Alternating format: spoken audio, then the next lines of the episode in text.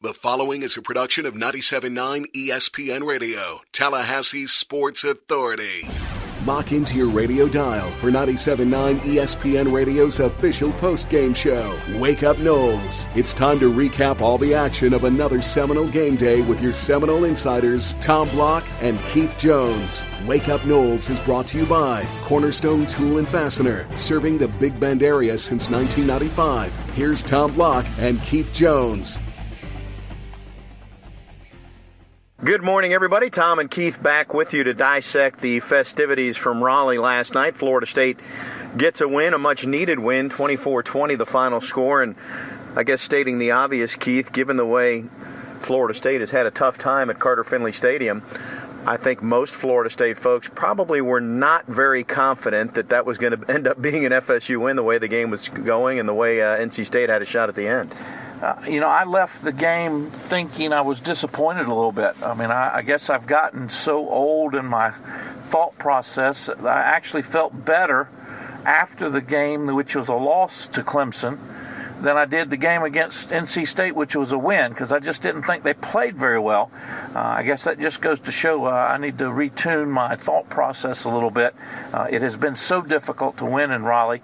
Uh, Jimbo uh, has, has, struggled up there along with um, Florida State in general under Coach Bowden that uh, I guess I should just be happy with the W, and maybe I'll just readjust accordingly. Well, certainly it was it was not a Picasso, it was not a work of art, but it was a win, and Uh, you hear this from coaches. Fans don't necessarily fans want to see a, a Picasso, but never apologize for a win, and Florida State got one. They got bowl eligible, so let's get uh, check that one off. That's 35 straight years that Florida State will be going to a bowl, which is the longest streak out there. Not that that was uh, in question, but nevertheless, you've checked it off. And and I think that's important for a couple of reasons. Number one, the obvious to maintain it. I think Nebraska has the uh, uh corresponding record at 35 years, but theirs got broken. So should Florida State go to a bowl game in 2017? They'll set the new modern era for that. And number two, it shows and demonstrate to the kids, and, and we talked about this in the pregame. Uh, prior to kick in, at North, NC State, you had you had four more times to wear the jersey, uh, five with a bowl game.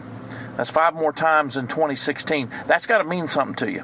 Uh, you, have got to you've got to buy into the fact that that's important, and, and, the kids did just enough to win in the first of those four regular season games, in trying to finish the year uh, with consecutive wins.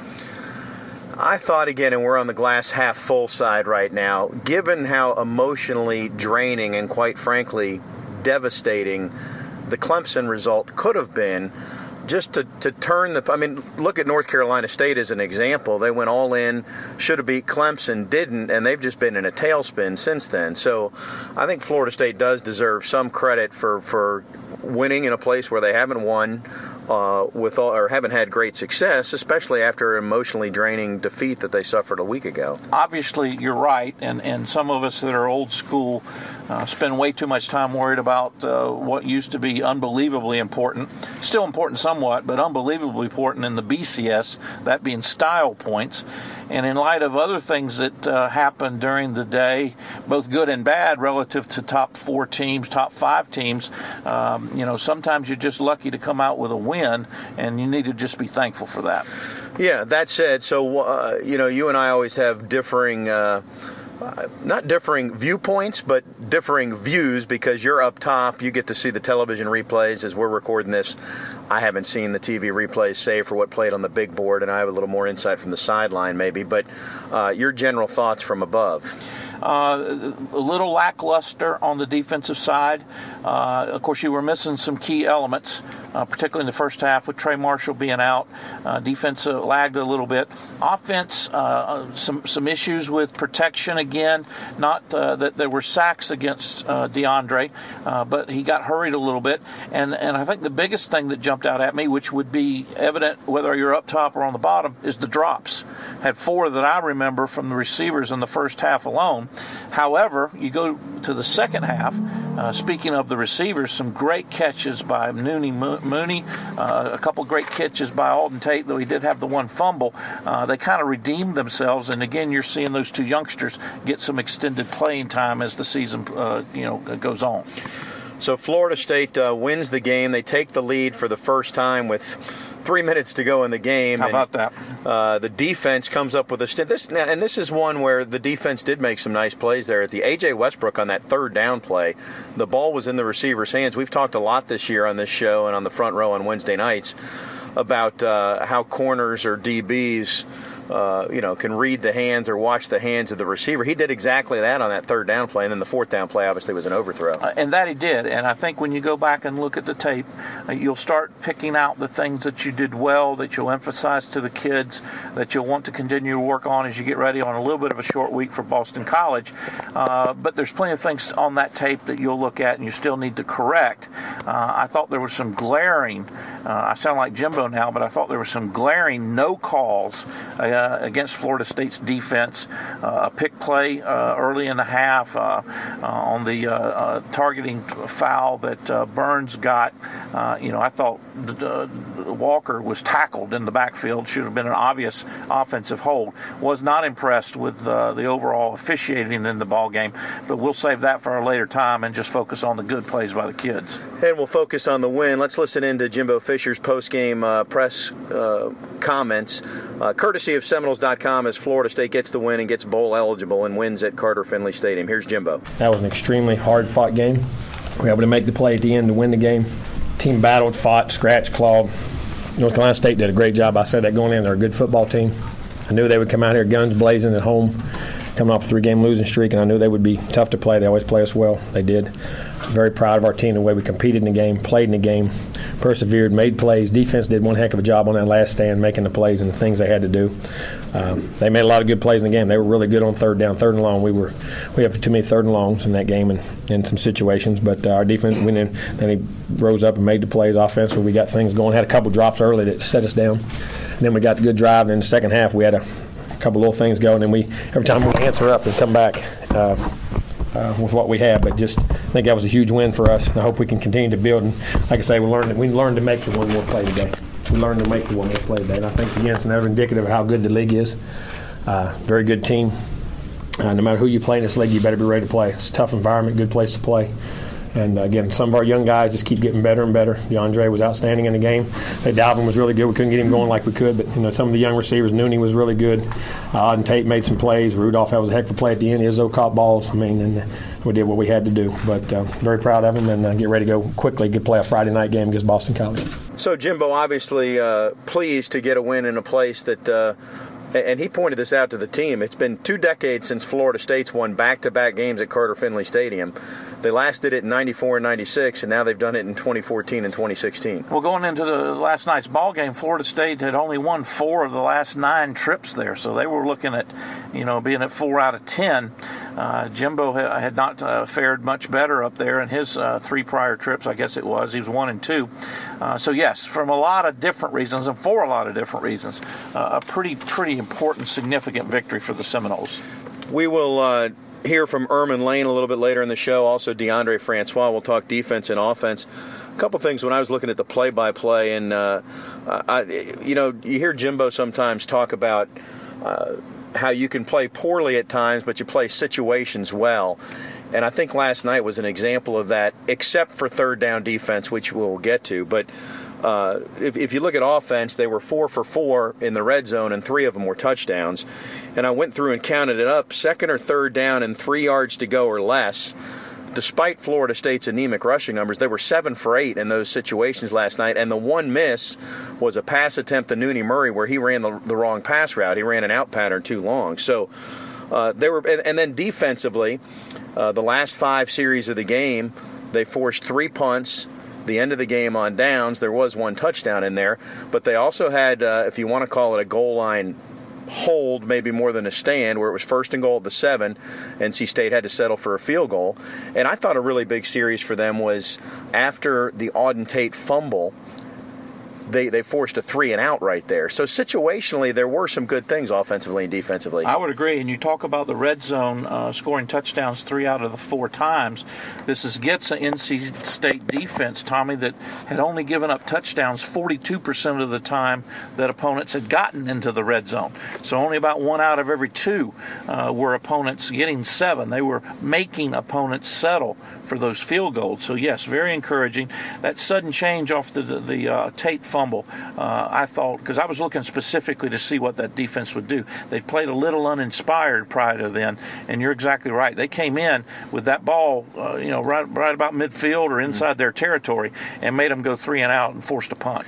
Yeah, so several key situations there. All right, we'll expand upon this uh, as the hour rolls along. I'll remind you that if you've got a do-it-yourself project that needs to be finished, you can go visit Ron and his knowledgeable staff at Cornerstone Tool and Fastener to get all your power tool needs. Two locations to choose from 1110 Stuckey Avenue and 3269 Crawfordville Highway. Visit them online at ctf.nu. We will uh, take a break, come back, and uh, dive into the offense first here. Well, no, offense, defense. What do you want to go first? Let's go defense. We'll go, go defense. defense. for yeah. The offense, you know, sells the popcorn. We'll talk defense here when we come back. Florida State wins at 24-20 over NC State. Wake Up Noles returns next on 97.9 ESPN Radio. Wake Up Noles is brought to you by Cornerstone Tool and Fastener, serving the Big Bend area since 1995. Now, more from Tom Block and Keith Jones. Welcome back. Good morning again. Uh, Tom and Keith back with you. Florida State prevails 24-20 over North Carolina State. All right, we said we'd we talk defense first, so just a couple of numbers here. Uh, Ermon Lane had 10 tackles in the game. Demarcus Walker had a couple of sacks. Continues of, of, there was just two sacks by FSU, and he had both of them. Uh, McFadden had an interception. He now has seven on the year, which is most by a FSU defender since Samari Rolle in 1997. So you talk about going back two decades. That's what you have to do there. And then obviously Brian Burns on the controversial targeting call. Uh, maybe we can start there, clear that up, and we'll talk because that was part of the last drive. But he'll have to miss the first half against Boston College on Friday. Uh, and this we talked about this on the front row this week, Keith. Uh, you think by definition, even though it was uh, you know, he tried to not hit the guy. By definition, you think that was the right call? I, I do believe that's the right call, and and part of the reason is the rule talks about a defenseless player. And clearly, when a quarterback goes into the slide, he's deemed a defensive player. The rule says you can't strike them above the shoulders. Now, I've read two different versions or two different interpretations of it. Uh, probably ought to go back and look at the actual factual uh, wording out of the NCAA. But as I was taught and as I've read it, it means striking above the shoulders with anything. It could be a, a helmet, it could be a hand, an elbow, uh, a thigh, or a foot. Uh, in this case, Burns, based on what I saw, uh, made contact above the shoulders with his thigh as he was trying to jump over him. Uh, I've read a, a, couple of other things. I'll do a little bit of homework, maybe be a little infor- more informed. Uh, and you, you had pointed out as well that one one reading of the rule says it's the helmet, uh, the elbow, the hand, the arm. Doesn't mention the thigh, right, or the foot. Uh, that's how unusual and how difficult this rule is to interpret and to enforce, uh, I, I, believe that it was the correct call by the definition of the rule. I, I, had a quick exchange with Coach Fisher after the ball game, and he looked at me with, you know, like I had three heads. Uh, I think the rule has got to be changed. Well, his question was a valid one. He said, "What's he supposed to do?" He did try to pull up and go over him, and because he nicked him, he's going to miss the first half yeah, this week. I, I do think the rule has got to be changed not to to take away uh, the pr- uh, safety of the player or the protection of the player, but there's got to be some way to account for the unusualness that you're going to see from time to time. That particular play being one of them. He w- he, in our estimation, you and mine, I think we agree on this, was trying to dive over him the quarterback had gone into the slide, and much like a pop up slide, uh, if you want to reference back to, to baseball, the pop up slide that you do in the second base where you go into the slide and you pop up, it, you could argue that the quarterback was popping up out of the slide, and he is the one that actually made contact with Burns. With the crown of his helmet, so it should have been targeting on the quarterback. now, that may be a stretch, but I like the way you think. Uh, I think as it exists in 2016, it was the correct call. I think there's work that needs to be done moving forward with the rule. Yeah, so a couple things, and then we'll put this to bed. Uh, first of all, it, this year it was a rule change, or maybe just a point of emphasis. Point of emphasis that they said, uh, you know, when players go into a slide, that was something they were really going to be focusing on. So that's something that the referees, any league, had circled as something to pay attention to. Second thing. Uh, the flag came incredibly late, and if very the, late, and the, from a, a, official that was 15 yards away from and the if the quarterback had not stayed down for a second, if he had just continued to get up, there would have been no flag. I truly believe that. When the when the quarterback came up and went back down to the ground, all of a sudden the flag came in. I, I think you're correct, and and again that human component which you always have when you have human officials. You know, we got to find a way, our best way, to reduce the likelihood of, of error in that judgment. Yeah, we'll leave this here. So the last drive overall, it continues. That was one play. Uh, between that and the penalty, you're already at midfield. They and let's not forget that Demarcus Walker was held on that play, and there was no flag. He was mugged on that play. so that, was that, I mean, he was. It was a takedown. It was a wrestling move, right? Uh, but NC State moves uh, you know, gets another first down or two and is in position, and that's when Florida State's defense stiffened. We talk about the AJ Westbrook play, but that was a good stand there, obviously, at the end of the game, but preserve the win. And let's remember, although you know our fans don't like to talk about it, what, what's happened in the ACC over the last five or ten years is is some of these teams that uh, you would think uh, Florida State should have commanding uh, leads on all throughout the game, should win handedly. You know, they've got great players too. Uh, I thought Finley showed himself extremely well. He's the transfer from Boise State. Uh, he was 25 of 41 in the contest for 304 yards uh, and a touchdown. Uh, he run the, ran the ball 12 times, didn't net a lot of yardage, but, but had a, a couple of effective first downs. And I was very impressed with their running back Dayes. People forget that he had had five 1,000 yard, excuse me, 100 yard rushing days in five of the six previous games up until this slide they had. Well, he had 104 yards on 23 carries. That's four and a half yards a tote. Uh, he showed himself very well, and uh, they've got a dynamic player in that Samuels kid. I think if you've studied the tape, he probably lined up in just about every position, including guard and tackle, uh, and made some plays for them. So don't don't underestimate uh, the fact that NC State, though not known for their offense, had some key players that could do some damage, and they made Florida State pay occasionally.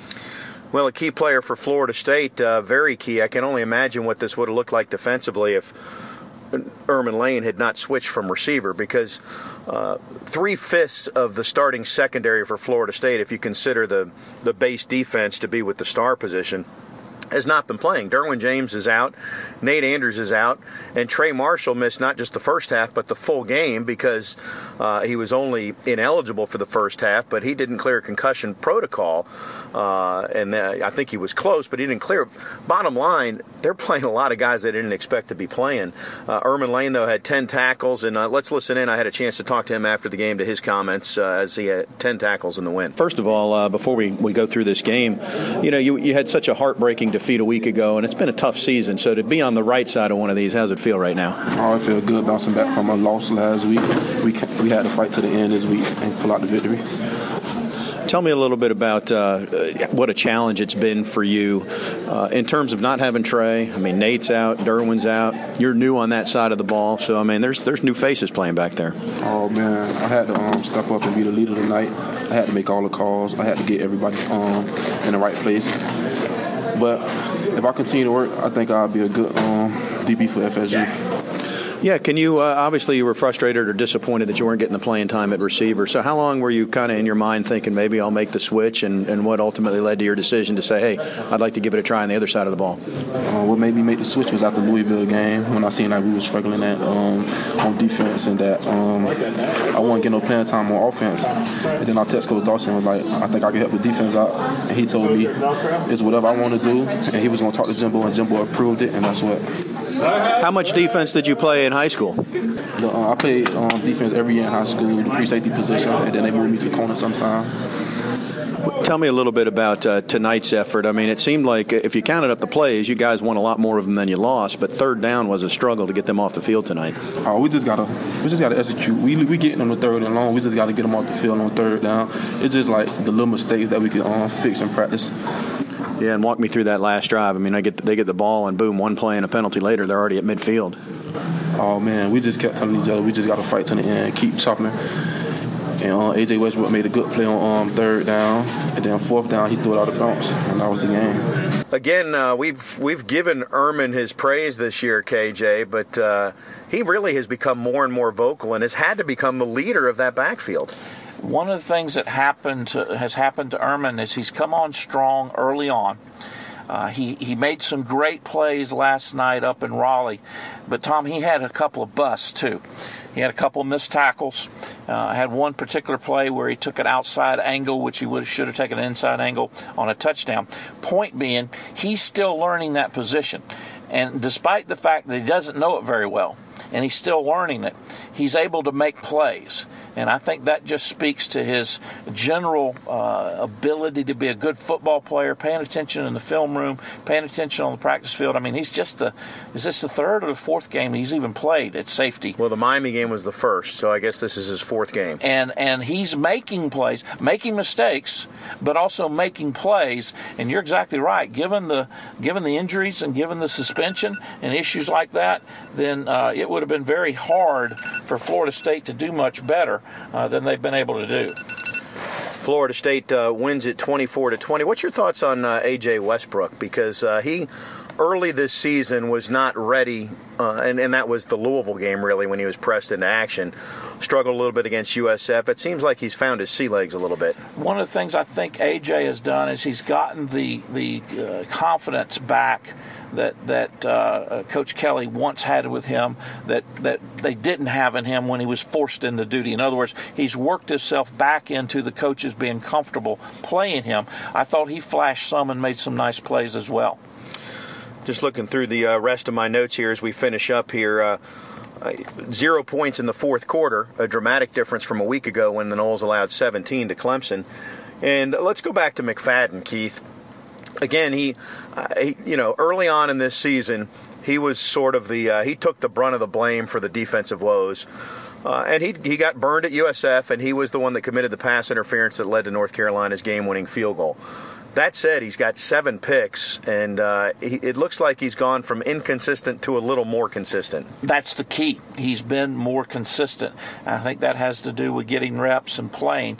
Uh, he was the victim of a pick play on one of the, the, the first games. touchdown. Yep. Yeah, and uh, you go back and look at that. Number 87, the tight end for for uh, NC State, clearly goes after him and actually pushes him out of the way. When people look at the tape, they're going to think that it's Thomas on a busted coverage or gets behind the receiver. Thomas was just trying to cover period. Uh, Tavares was supposed to be on him, got picked, and that's how he got open. Again, a no call by the officials. Uh, but his consistency has been what has allowed him to uh, not be the victim of those types of uh, things uh, as were the case early in the year. So Florida State uh, defensively holds NC State to 20, gets the win 24 20. We'll flip the script, talk offense when we come back. Stay with us as uh, we're only halfway through. Wake Up Noles returns next on 97.9 ESPN Radio. Wake Up Noles is brought to you by Cornerstone Tool and Fastener, serving the Big Bend area since 1995. Now, more from Tom Block and Keith Jones. Time to talk offense, and Florida State uh, gets it done when the game is on the line with a 19 yard touchdown pass from DeAndre Francois to, to Travis Rudolph. And you know, sometimes it's better to be lucky than good because Francois had thrown an interception on the previous play and it was dropped in the end zone. And uh, he has not put a lot of balls in harm's way this year. I mean, his interception totals is low, uh, but that was one that he clearly got away with. And then he made NC State pay on the next play. Sometimes you just got to have that good fortune. That's the way it goes. Uh, yes, DeAndre missed a few throws. Uh, there were a couple of throws that you'll go back uh, and fans will look at and say that he underthrew or didn't throw the right spot. It was actually the receiver's uh, fault. But that touchdown pass to Rudolph was was sweet, uh, very well executed. I thought they, they did a, a, little better job, protected him. He did take some shots. I think there was only one official sack recorded uh, against the Florida State offense. Of course, they were playing without Dickerson at the, at the right guard position. He's out for the year. Wilson Bell got the start. Plenty of experience, but obviously there's a reason Landon was playing ahead of him uh, prior to the injury. Uh, I think Jimbo did a good job too. It, it appeared to me that there were uh, a few situations where uh, in the two tight end set, uh, or in some cases where he had two backs in the backfield, it was clear that he was trying to offer some more maximum protection. Uh, Dalvin missed one one particular uh, time that uh, Francois took a hit, but uh, with with everything Dalvin does, we'll give him a pass on that. A better job of protecting him. Uh, but DeAndre, as we talked both in the pregame and and, and you mentioned at least one time that I recall from the sideline, you still got to to enforce with DeAndre to have that clock in his head, that mental clock in his head and let him get that ball out of there uh, because some of those prior sacks are also on him for not getting the ball out quick enough. Uh, it looked to me, and I don't chart it, and I look at different things uh, when I'm on the sideline, but it didn't seem like NC State blitzed a lot. It seemed like they just, it looked to me like their plan was our defensive line is going to be good enough to beat FSU's offensive line and get to Francois, and we'll put seven guys in coverage. And it turns out uh, that that gamble failed for them. It did. Uh, they would bring uh, heat occasionally, but unlike Clemson the week before, where they'd bring two or sometimes three extra people, uh, normally, NC State, the Wolfpack would just bring one. So when they did blitz, it was five on five or five on six if the back was in there. So yes, I thought that uh, schematically it lent itself uh, to the offensive line doing a little better job, and I think the offensive line did do that job in a little better way. Still work to do, still work ahead. Uh, Coach Fisher's favorite phrase for that OL is uh, work in progress, uh, but but better and, and, and the slide, the scope, the, the, the line is on an upward momentum in terms of their improvement. You know, we still have these slow starts to talk about, Keith, and I broke down these numbers. So DeAndre in the first half, and you mentioned the drops, 7 of 17 for 102 yards. In the second half, 15 of 22 for 228 yards and a touchdown. Uh, and I don't want to pin the slow starts just on him, but it does feel like he has to ease into the game a little bit before he gets more comfortable to let it go. You know, one of the things that, that I've thought about, and, and I'm sure Jimbo and, and, and, Coach Sanders has as well, you know, they script the first 15 plays of every game. They do deviate from them when they need to. The quarterback can check out of things uh, once he gets to the line of scrimmage if it's obvious that uh, the play is not the, the correct uh, play or the correct uh, side. Uh, but one of the things that maybe needs to be talked about and discussed by the staff is is how can they get DeAndre to throw some earlier passes earlier in that 15 play sequence to get him started. Yeah. Maybe that's a thing that needs to be looked at with DeAndre in particular. Uh, you know, try to get him off of that even keel. That's one of the great things about DeAndre. He doesn't get too high, doesn't get too low, uh, picks himself off every up every time he gets knocked down. But maybe there need to be some some thought given to how do we create some passing attempts from him early on, kind of like you're building that confidence for a first game starter, even though he's be, he'll be starting game 9, 10, whatever it is. But maybe the play calling can help get him started a little quicker if some attention's given to it. Let's listen into his comments uh, after the game. I had a chance to catch up with DeAndre Francois. By the way, he finished 22 for 39, 330 yards, one touchdown, no interceptions, was sacked once. Here is your Florida State quarterback. DeAndre, after uh, you know such a heartbreaking setback a week ago against Clemson, to finish one off uh, tonight the way it did, how's it feel? Feels good. Um, you know, bounce back, uh, get back on track, and try to finish the season strong. Tell me about the touchdown to Travis Rudolph. That was the first lead of the game, and uh, what was the play call? And, and uh, I'm, I'm, sure I was standing right there. It looked like it opened up pretty early in that route. Um, we just had a post route on the outside, and know, um, a double move on the inside, and uh, I try to hold it as long as I can. Try to get by time because they had a blitz coming, um, but um, I couldn't hold it no more because they had a blitz coming, and I put some air under it and let Travis run under it, and he caught it, and it was a great catch. It's obviously disappointing uh, that, that Bobo's been out, but it's opened up uh, opportunities for somebody like uh, Nooney who had nine catches today. Tell me a little bit about uh, you know how much you have to work to maybe get some new receivers, get chemistry with new receivers that you haven't worked with as much. Um, you know, all our receivers are great receivers. Um, you know, I have chemistry with all of them just through practice, and um, now that Bobo is out, you know, it's opening doors for Nooney, and he's a very explosive receiver, and he's stepping up, making big time catches, and you know, doing everything he needs to do to make our offense successful. How tough was it this week to turn the page emotionally and get refocused after just leaving so much on the field against Clemson? Um, you know, it's always tough when uh, you lose against um, a great team like Clemson. Um, so, but we stayed mentally tough during the week. Um, got back to work on Monday, and um, we just focused on practicing well and fixing our mistakes that we made in that game, so we can come into this game with the right mindsets and not making the same mistakes. The offensive line has uh, come under some some scrutiny this year, uh, but it seemed like they kept you pretty clean tonight. And you had a new starter in there, and Wilson was actually an old starter because he started last year. But uh, you know, it seemed like they did a pretty good job for you tonight up front. Yeah, O line did really well. Um, you know, I'm gonna get hit. You know, it's football. That's a part of the game. Um, no quarterback is going to go untouched, but O line did really well tonight, and you know they're stepping up and just doing their job, just like Coach Trickett and Coach um, Fisher asked them to. Congratulations on the win tonight. Thank you. One thing that has surprised me the last couple of weeks uh, is the fact that uh, Jimbo has not run DeAndre very much. Are you surprised by that? I don't. Uh, you know, we see it all over the college game, and I'm not an advocate saying that he needs to run 15 or 20 times a game, but I am surprised that he's not running a couple times a game. I, I agree with you. I, I, think part of the uh, reason for that is Dalvin, because uh, you know that if you hand the ball to four, uh, you got a better chance of him going the distance than if 12 tucks it. Uh, I, I, think that might play into it, and I think uh, the the physical beating that DeAndre's taken, right, wrong, or indifferent, and whether Jimbo would have admit this uh, publicly, you know, he's trying to protect his quarterback a little bit. Uh, he knows if he drops back and throws the ball 39 or 40 times, he's going to get hit a few times. Why do I want to add to that by asking him to run at five or six or seven? Certainly, you don't want to go back to running the read option, read option every other play like a Deshaun Watson or uh, the Thomas kid from from Louisville. Uh, but it, it's it's something that uh, you know needs to be filtered in somehow. Not sure what the motivation is, but I can understand why it might be there. All right, we'll leave that one there for now because we need to talk about Nooney Murray, who's now played two really good games in a row. Nine catches, 153 yards. Now, there are some ups and downs, uh, which explains why he hadn't been playing a lot until he got this opportunity. But let's just focus on uh, what he's able to. He seems to be a pretty dynamic receiver. He's got good hands. Uh, he's got some some wiggle. Got some moves. Uh, we've talked about this, but just to repeat it for maybe some of our listeners that hadn't heard, the reason he hadn't seen the field is because he, he really didn't know the playbook well, and he wasn't real good at the after snap reads.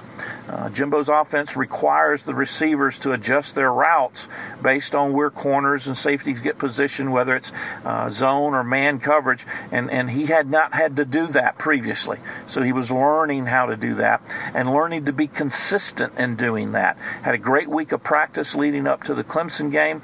And to Jimbo's credit, when uh, when uh, who went out with the with the foot injury?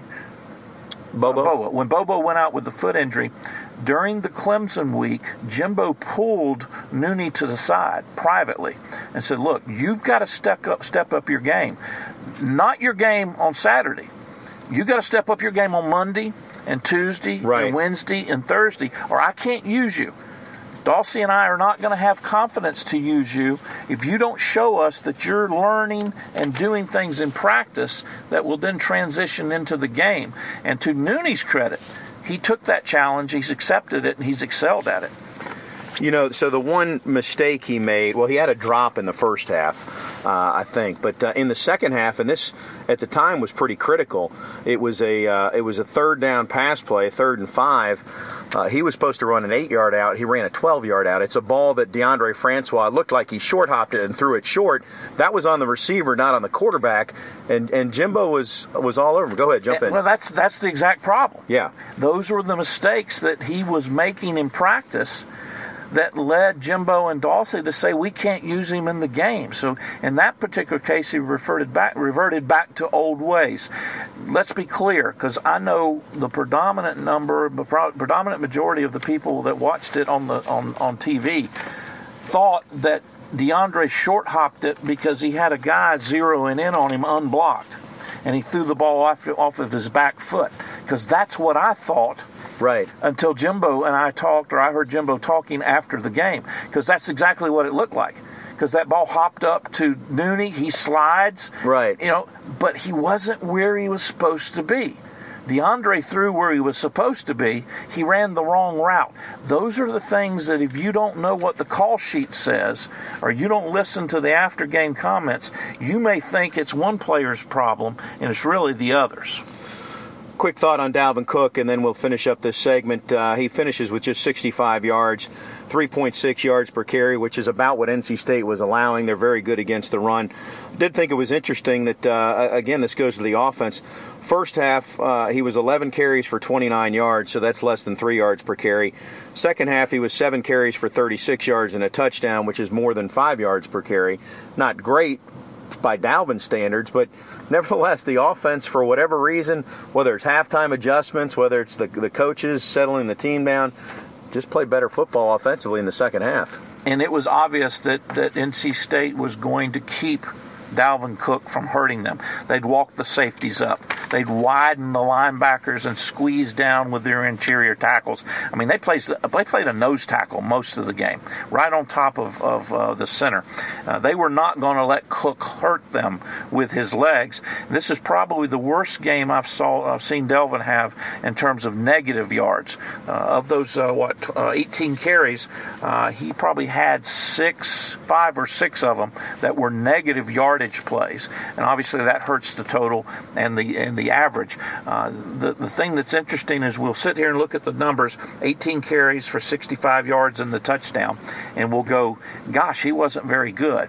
Well, he he was he was okay to good. He just wasn't his normal great. It's our expectations that we have to be careful about. Yeah, well, and he got in the end zone when he got the touch inside, and, and that was big, obviously. All right, it also sets it up so that he can set the all time. Uh, rushing record at home if he goes for about his per game average against Boston College on Friday. We'll talk about that uh, on the front row on Wednesday. We'll step aside, come back with some final thoughts after Florida State's 24 20 win over NC State. Wake Up Noles returns next on 97.9 ESPN Radio. Wake Up Noles is brought to you by Cornerstone Tool and Fastener, serving the Big Bend area since 1995. Now, more from Tom Block and Keith Jones. Some final thoughts here from uh, Keith and I as uh, we wrap up this North Carolina State victory. And I'll remind you that if you've got a do it yourself project that needs to be finished, go visit Ron and his knowledgeable staff at Cornerstone Tool and Fastener to get all your power tool needs. Two locations to choose from 1110 Stuckey Avenue and 3269 Crawfordville Highway. Visit them online at ctf.nu. Other thoughts, uh, things that we have not discussed uh, that resonate from last night, Keith? I'm still waiting for uh, uh Nooney to have an opportunity to return a punt. Uh, it's been very good coverage the last couple of weeks out, and he's been fair catching.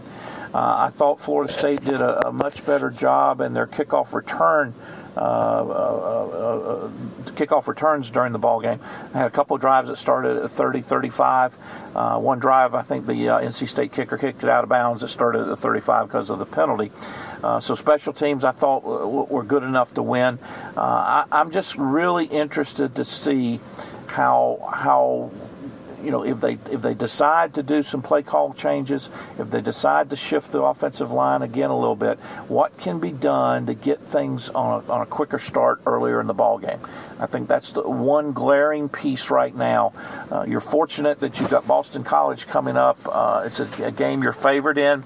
Uh, you should uh, be able to handle uh, well. Uh, you're a little bit handicapped because it's a short week. You're playing them on a Friday night instead of a Saturday. But it would be nice and comforting, at least for me, to see this Florida State team come out and jump out to a 7 nothing, 14 nothing lead and not wait till three minutes left in the ball game to actually lead the ball game before they win it like they did last night. Of course, as uh, you say that, I think two years ago it took a as the clock expired game-winning kick from Roberto Aguayo to beat Boston College 20 to 17. But this is this is an interesting um, setup this week because Florida State hasn't played a Friday night game in forever. It's Veterans Day holiday. Uh, they were willing to do it. They're going to uh, salute, have Military Day, salute veterans, and, and talk about Florida State and its its efforts to be the most veteran-friendly campus in the country. Uh, but it is it is unique, and and hopefully there's a big crowd and people embrace the idea because it's not going to be an every year thing, but it is here this year. Well, and you got you got women's basketball uh, tipping uh, Friday afternoon early before the game. You got the men's game uh, tipping Saturday after the game. Uh, you would hope that folks would take advantage of uh, at least one or both of those opportunities to see those other sports as they get started. Uh, it's a good time for Florida State, as you mentioned. Uh, we don't say enough about what our a our veterans do for us. we take them for granted. That's our fault. Uh, and secondly, Florida State has, has done phenomenal things and try to become that uh, most military favored campus uh, in, the, in terms of their outreach, their programs, uh, and the things that they do to try to help both uh, the military personnel that are starting their careers uh, and those that are coming back after their service. and I think it's kind of neat that you know it falls on a Friday. school will be closed, so University Center is available and open. it'll be nice to see a big crowd and us have the opportunity collectively, corporately, to thank our veterans for what they do in their service to this country. And hopefully, uh, just, and, and I echo those sentiments hopefully we get to see Dalvin Cook set the all-time rushing record at home too. I well, mean, you know, with his first carry last night, he went ahead of Greg Allen right into the number two position all-time. I don't have the exact yardage, 3,800 and something. Uh, Warrick's at 39 and some change. Uh, so I think uh, Cook's 125, 130, 135. Forgive me for not having the math up to date, but you know, a buck, buck and a quarter, buck 30 uh, to break the all-time record, and uh, about a buck 70 from getting to 4,000 career. Also correct. So it'd be nice to see one or both of those at home uh, in a setting like this. Uh, I thought some of Dalvin's comments last week uh, almost brought tears to my eyes. You just don't think that a 20, 21 year old um, would either know enough about Warrick Dunn, because uh, Warrick's 20 years ago almost now, uh, and secondly, uh, would say some of the things that Dalvin said about Warrick in terms of it's just an honor to be considered and spoken of, if I'm paraphrasing a little bit, to be spoken of in the same breath as Warrick, Uh, and it's also a tribute to Dalvin to remember that Warrick did it in three years and Dalvin's doing it in two, uh, excuse me, Warrick did it in four years and Dalvin's doing it in three, if, if my numbers are correct. Uh, and so uh, hats off to Dalvin for what he's accomplishing. It's a great one-two story to talk about. Another story that I know will get some legs this week because I saw some social media activity about it. Derwin James was not dressed out last night, but uh, he was there in sweats, continues to be a vocal leader, but was doing some of the pregame drills, which means that media got a chance to look at him and see how he was moving, how he was cutting. I think he's getting closer, and I'm sure Jimbo will be asked that. I'm not guaranteeing that he's going to play, but I think we're closer to that. Uh, so we'll see, but I'm sure that'll be talked about this week. Uh, I don't know. This is this is speculation. My understanding is that Trey Marshall was, for lack of a better term, close right there on the concussion protocol. And that's the other thing people don't understand. On the hit that he delivered, that got him the targeting call, he was concussed.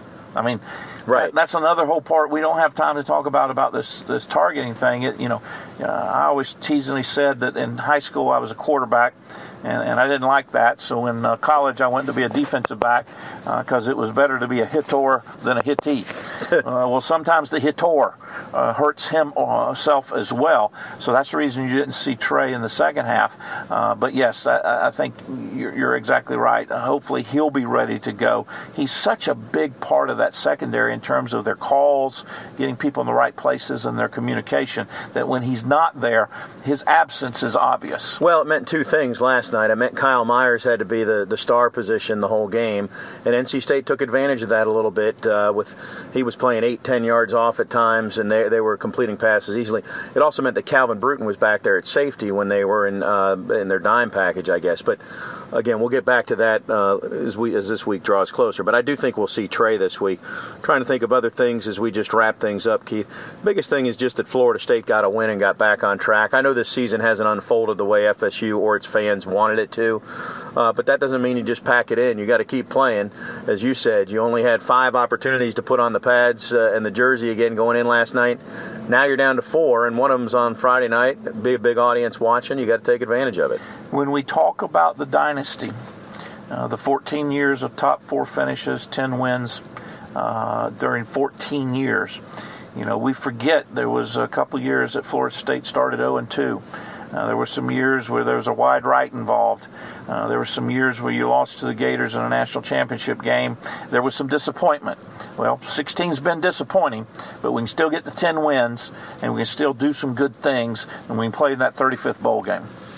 A final reminder for you folks uh, subscribe to the front row on iTunes. It's the show that Keith and I do every Wednesday at 6 right here. Once you subscribe, you'll also get uh, Wake Up Noles uh, as part of that feed, and you can enjoy this show each and every And if Sunday. you like Wake, time, wake Up Noles, Listen. you can get Primetime Noles. That's right. Which, as we've already let the secret out of the bag, is the same exact show with a different name that airs uh, on Sundays as well at 7 p.m. All right, we're done here. Uh, it's the middle of the night, and uh, we're babbling now, Keith. So I'll say goodbye, and I'll see you on Wednesday. He's Keith. I'm Tom. Noles win 24 20.